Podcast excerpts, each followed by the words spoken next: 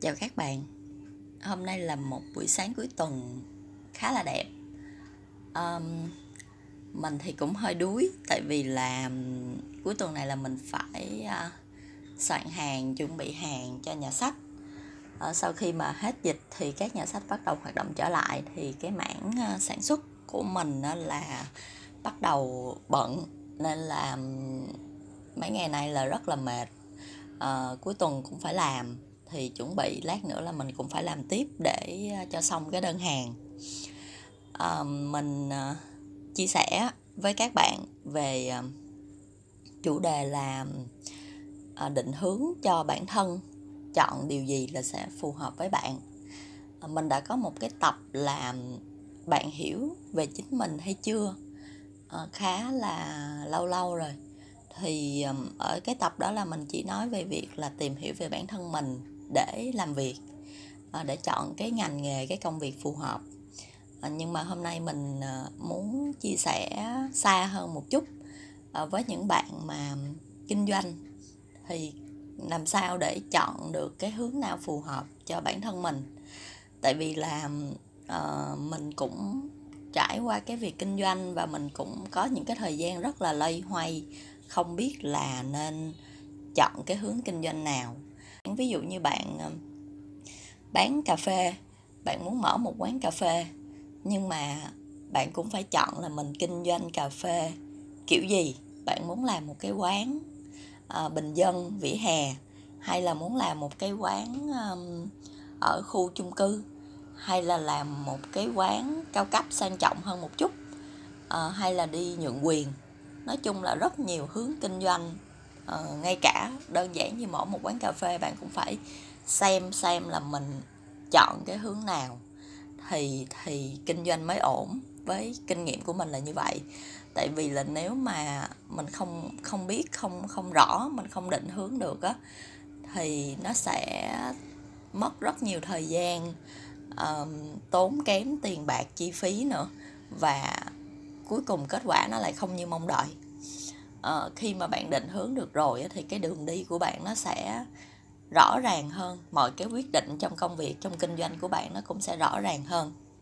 Mình set up cái công ty ban đầu, mình cũng chưa định hướng rõ ràng gì là cái công ty mình nó sẽ theo cái hướng gì cụ thể rõ ràng.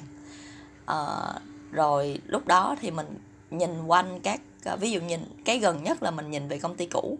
Công ty cũ của mình là hoạt động như thế nào thì mình sẽ bắt chước. Uh, gọi là tìm kiếm cái cơ hội đấu thầu, để đấu thầu những cái dự án lớn với những công ty lớn. Uh, mình cũng nghĩ là uh, thì truyền thông làm là như vậy, truyền, truyền thông là bê hai bê, uh, phải làm với những công ty lớn. Rồi uh, thời gian đầu thì mình cũng tương tác với những người uh, mà trong cái network của mình để mà mình tìm cái cơ hội đi đấu thầu. Tới thời gian gần đây á thì mình định hướng lại rõ hơn một chút. Đó là mình xác định là quy mô công ty của mình nhỏ, và cái thế mạnh của tụi mình là execution, có nghĩa là thực thi dự án. Cái điểm yếu của tụi mình là cái idea, cái planning của mình không có tốt. Mình là account, mình không phải là planner.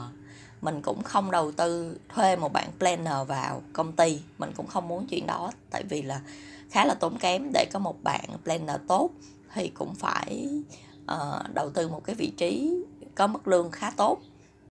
Thêm một cái nữa, cho dù mình có một cái đội ngũ tốt, một cái planner tốt, có i đê tốt chẳng hạn, nhưng mà công ty mình quá nhỏ, bề dày cũng chưa nhiều, cái network của mình cũng, cũng không phải là quá mạnh.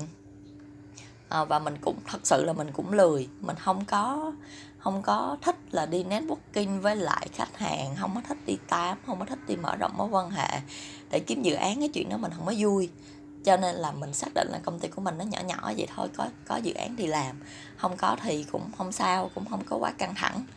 Nên là tất cả mọi chuyện mình nhìn lại và mình xác định là à, công ty của mình nhỏ như vậy, tập trung vào cái chuyện là là thực thi dự án, thì mình sẽ tập trung vào chuyện đó. Mình sẽ không có đi đấu thầu quá nhiều, um, và mình sẽ không có nhắm vào những cái công ty quá lớn. Mình sẽ nhắm vào những công ty nhỏ vừa phải. à, để mà mình um, tìm cái cơ hội mở rộng kinh doanh. Thì đó là về phần công ty uh, uh, truyền thông. Phần thứ hai uh, vui hơn, mình nghĩ là các bạn các bạn sẽ dễ hình dung hơn á, là mảng sản xuất. Tại vì cái mảng truyền thông thì mình nghĩ là chắc là cũng không có nhiều bạn trải nghiệm, cái ngành này nó cũng không có quá phổ biến. Nhưng mà mình có làm một cái mảng thứ hai là mảng sản xuất, mình cũng có chia sẻ rất là nhiều ở những cái tập trước. Thì cái mảng sản xuất này là tụi mình sản xuất thiệp. Ban đầu tụi mình sản xuất thiệp, sau đó tụi mình sản xuất thêm những cái mặt hàng khác, những cái sản phẩm, quà tặng, sổ hay là những cái bức tranh để mà đưa vô nhà sách. Thì ban đầu về mặt sản phẩm thì mình cũng làm từ nhỏ, làm một sản phẩm nhỏ đơn giản để mà test trước coi là mình có làm ổn không. Này mình cũng đã chia sẻ tập trước rồi. Thì hôm nay mình sẽ không có focus về chuyện sản phẩm, mình sẽ uh, nói về cái chuyện là định hướng như thế nào. Thì ban đầu thì mình cũng loay hoay, mình cũng không có biết là định hướng cái công ty của mình sẽ theo hướng nào. Mình cũng nhìn những đối thủ cạnh tranh khác, những cái bạn mạnh về handmade hay là những cái bạn mạnh về uh, mảng thiệp, họ hoạt động như thế nào. Mình cũng hòm hòm bắt chước theo họ. Mình mình cũng định hướng là à, một cái công ty sản xuất thiệp, rồi có sản xuất thêm những cái mặt hàng thủ công, làm quà tặng. Đó là về sản phẩm. Nhưng mà còn về cái cái mô hình kinh doanh của mình, nó đi theo cái hướng nào tập trung nhất thì mình chưa rõ ràng lắm. Lúc đó khoảng khoảng một năm, khoảng trước trước mùa dịch năm ngoái á, là mình mình mình mình quyết định là mình sẽ tập trung hơn một cái mảng sản xuất. Cái mảng truyền thông mình gọi là mình không có tập trung nhiều, cứ để cho team thật gọi là tự tự xử lý. Mình tập trung ở cái mảng sản xuất hơn. Thì mình có thuê một nhóm những cái bạn freelance vô để mà support cho team, rồi cũng thuê những bạn um, nhân viên chính thức uh, cứng hơn, có kinh nghiệm nhiều hơn, giỏi hơn để mà đẩy cái mạng sản xuất của mình nhanh hơn. Thì tất nhiên khi mà mình build cái đội ngũ thì cái áp lực về doanh số nó sẽ tăng lên.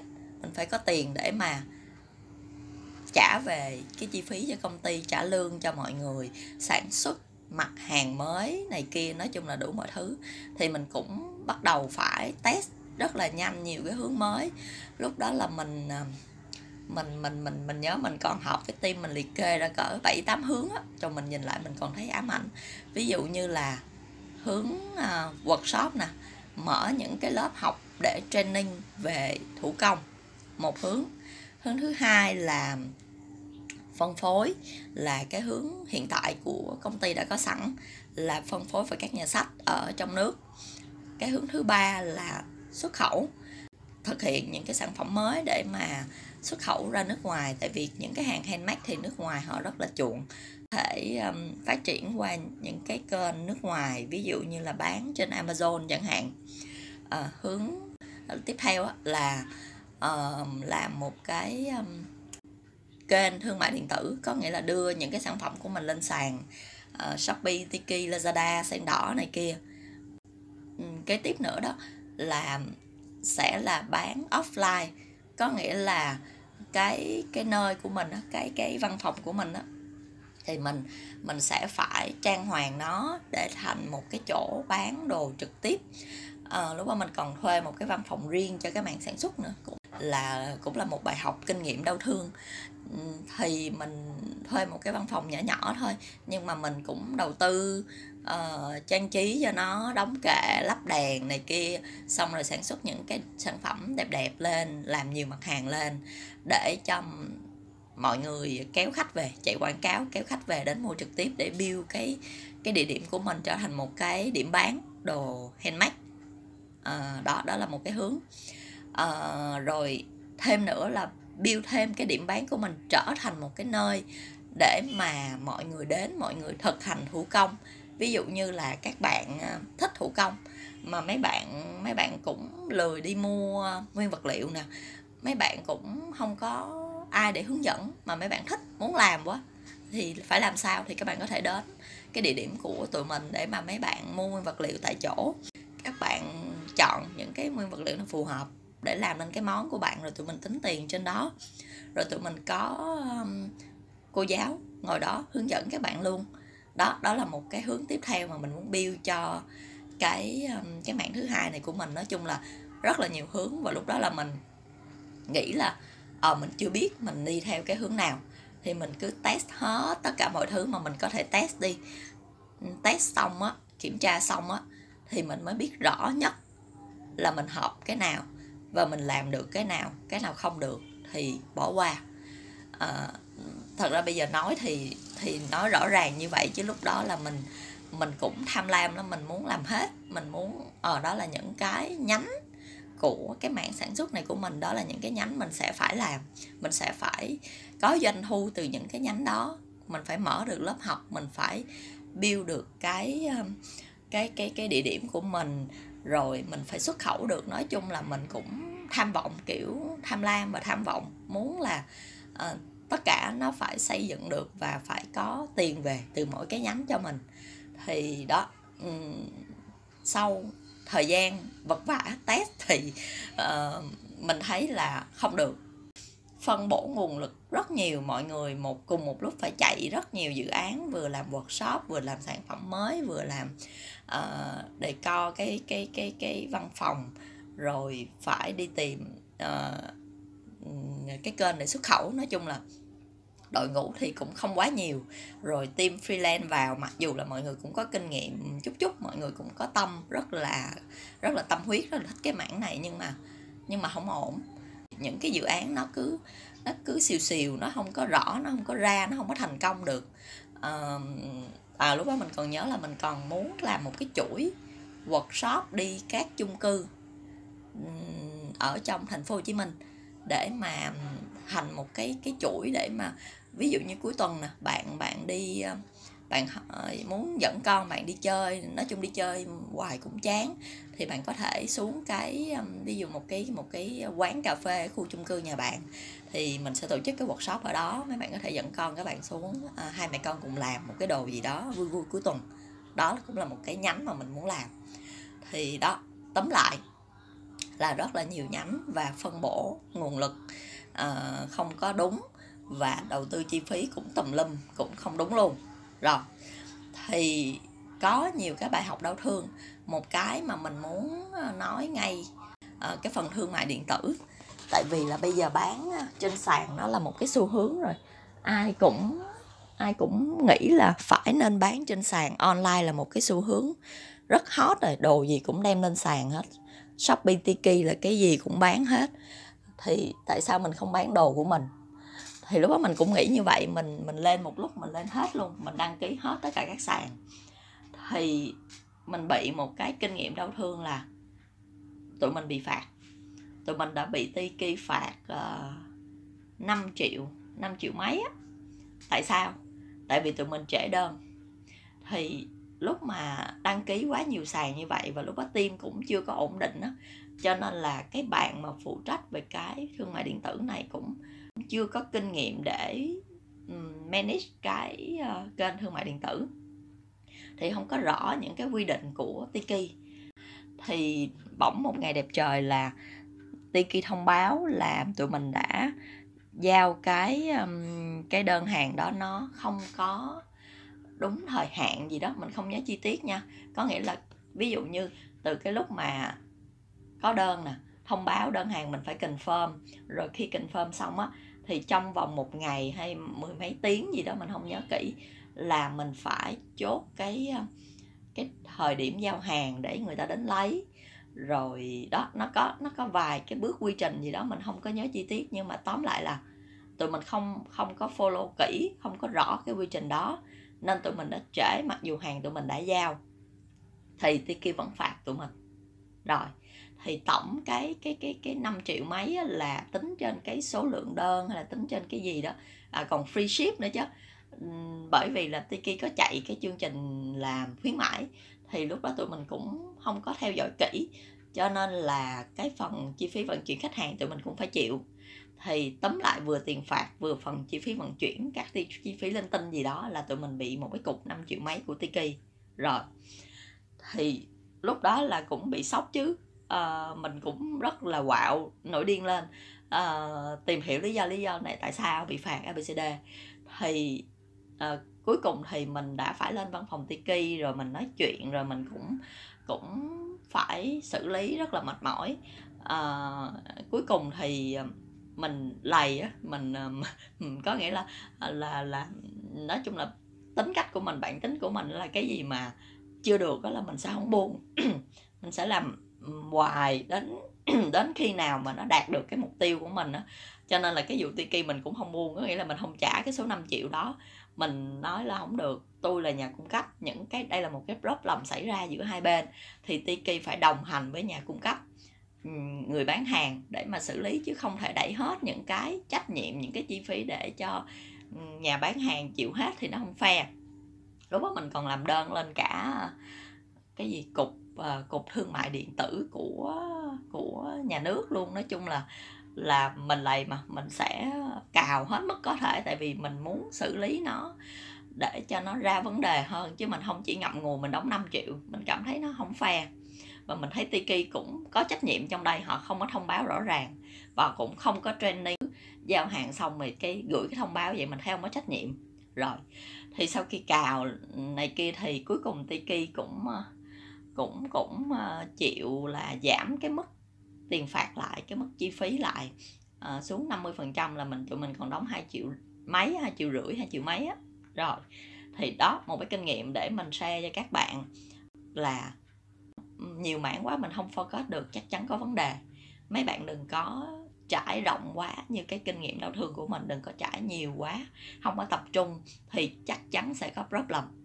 Quay lại về chuyện định hướng, thì bây giờ cái phần định hướng của công ty sản xuất á, mình thấy là cái team của mình không quá nhiều, không quá nhiều người, và mình cũng không có muốn đầu tư quá nhiều. Bây giờ ví dụ như mình bỏ thêm bốn năm trăm triệu gì đó, mình thuê người, mình thuê thêm năm bảy bạn để mà phụ trách phòng uh, thương mại điện tử, rồi thêm một bạn phụ trách phòng này phòng kia thì vẫn được.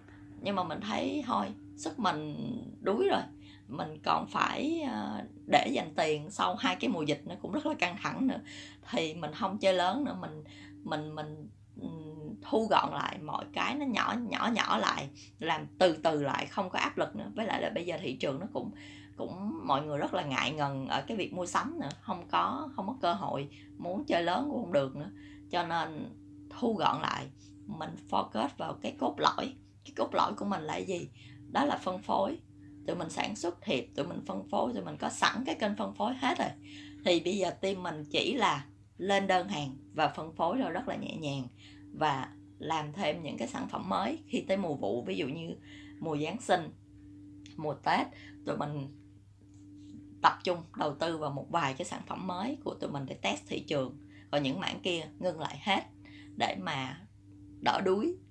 À, đó thì à, đó là cái mà mà tụi mình à, đã trải qua, và mình muốn share với các bạn để khi mà các bạn à, kinh doanh một cái gì đó, các bạn mở một cái quán rất là đơn giản, một cái quán ăn, mở một cái à, nhà hàng, mở một cái shop quần áo, các bạn cũng rõ ràng hơn là mình muốn làm cái gì. Ví dụ đơn giản shop quần áo, mấy bạn muốn bán cái cái kiểu gì, mấy bạn muốn bán đồ của tuổi teen đi, ok, nhưng mấy bạn sản xuất hay là mấy bạn nhập hàng về mấy bạn bán, đó cũng là hai cái rất là khác nhau. Nó ảnh hưởng đến chuyện chi phí, ảnh hưởng đến mô hình kinh doanh. Thì đó, đó là những cái mà hôm nay mình muốn chia sẻ với mọi người. À, thì khi mà định hướng rõ đó thì cái những cái những cái việc mà bạn làm nó nó nó thoải mái lắm, nó dễ dàng lắm. Tất nhiên là um, như mình là mình cũng không phải là mình định, định hướng xong rồi mình bỏ hết những cái hướng khác của bạn sản xuất, mình chỉ dừng lại thôi. Có nghĩa là bây giờ mình tập trung lại cái phần cốt lõi, mình build cái team cho nó rất rất là ổn đã, rất là chắc đã. Khi chắc ở phần này rồi thì mình mới thử cái cái nhánh thứ hai, cái nhánh nào mà mình mà mình sau cái thời gian mình test ở một hai năm trước đó, thì mình thấy cái nhánh nào nó phù hợp với cái thế mạnh của tụi mình, với cái đội ngũ của tụi mình, thì tụi mình sẽ thử tiếp chứ không phải là bỏ đi. À, thì với các bạn cũng vậy, khi các bạn kinh doanh mà mấy bạn cảm thấy là à, hôm nay à, tôi muốn bán đồ thời trang, muốn bán đồ cho tuổi teen, tôi cái nguồn lực của tôi chưa có nhiều, chưa có nhiều tiền để đầu tư sản xuất, tôi sẽ lấy hàng về, sẽ phân phối, sẽ bán lại, mua sỉ về bán lại rất là đơn giản như vậy trước. Khi mà cái đội ngũ, cái cửa hàng của tôi đã ổn rồi, có khách rồi, thì tôi mới làm thêm những cái đồ thiết kế riêng, thí dụ là như vậy. Thì thì bạn rõ ràng bạn không có bị loay hoay á, thì nó sẽ nó sẽ rất là thoải mái. À, cái chuyện kinh doanh của bạn nó cũng sẽ ổn định hơn. À, ví dụ cuối cùng giống như mình làm podcast này cũng vậy, nó nó cũng rất là đơn giản. Mình cũng nghĩ là mình cái sức của mình mình không có thể chỉnh chu được giống như những cái bạn làm podcast khác, phải uh, đầu tư về phòng thu hay là micro rất là xịn, hay là những cái nội dung rất là um, kỹ càng. Cũng có thời gian lúc mà dịch đó thì mình cũng đầu tư, nhưng mà mình thấy ôi tốn quá nhiều thời gian của mình, và mình hiện giờ mình đang phải rất là bận. Thì mình xác định cái podcast của mình là chỉ là chia sẻ những cái kinh nghiệm cá nhân, những cái trải nghiệm hàng ngày của mình, để mình chia sẻ ngay để cho mọi người có có làm gì đó, nếu mà có giống giống hoặc có làm trong tương lai thì mọi người có thể có kinh nghiệm, thêm một cái kinh nghiệm để mà mấy bạn uh, có thể tham khảo. Đơn giản là vậy. Mình không có đầu tư trở thành một podcaster chuyên nghiệp, cho nên là đôi khi cũng sorry mọi người là nếu cái podcast của mình đôi khi có có tập âm hay là có hay là những cái phần dựng của mình, phần cắt của mình nó cũng không có phải là chỉnh chu lắm thì sorry mọi người. Nhưng mà cái podcast của mình mình muốn nó là một cái kênh chia sẻ nhanh gọn lẹ và đơn giản để hiệu quả cho bản thân mình ở cái giai đoạn này. Thì đây hết cái buổi chia sẻ ngày hôm nay, đến đây là hết. Cảm ơn các bạn đã lắng nghe.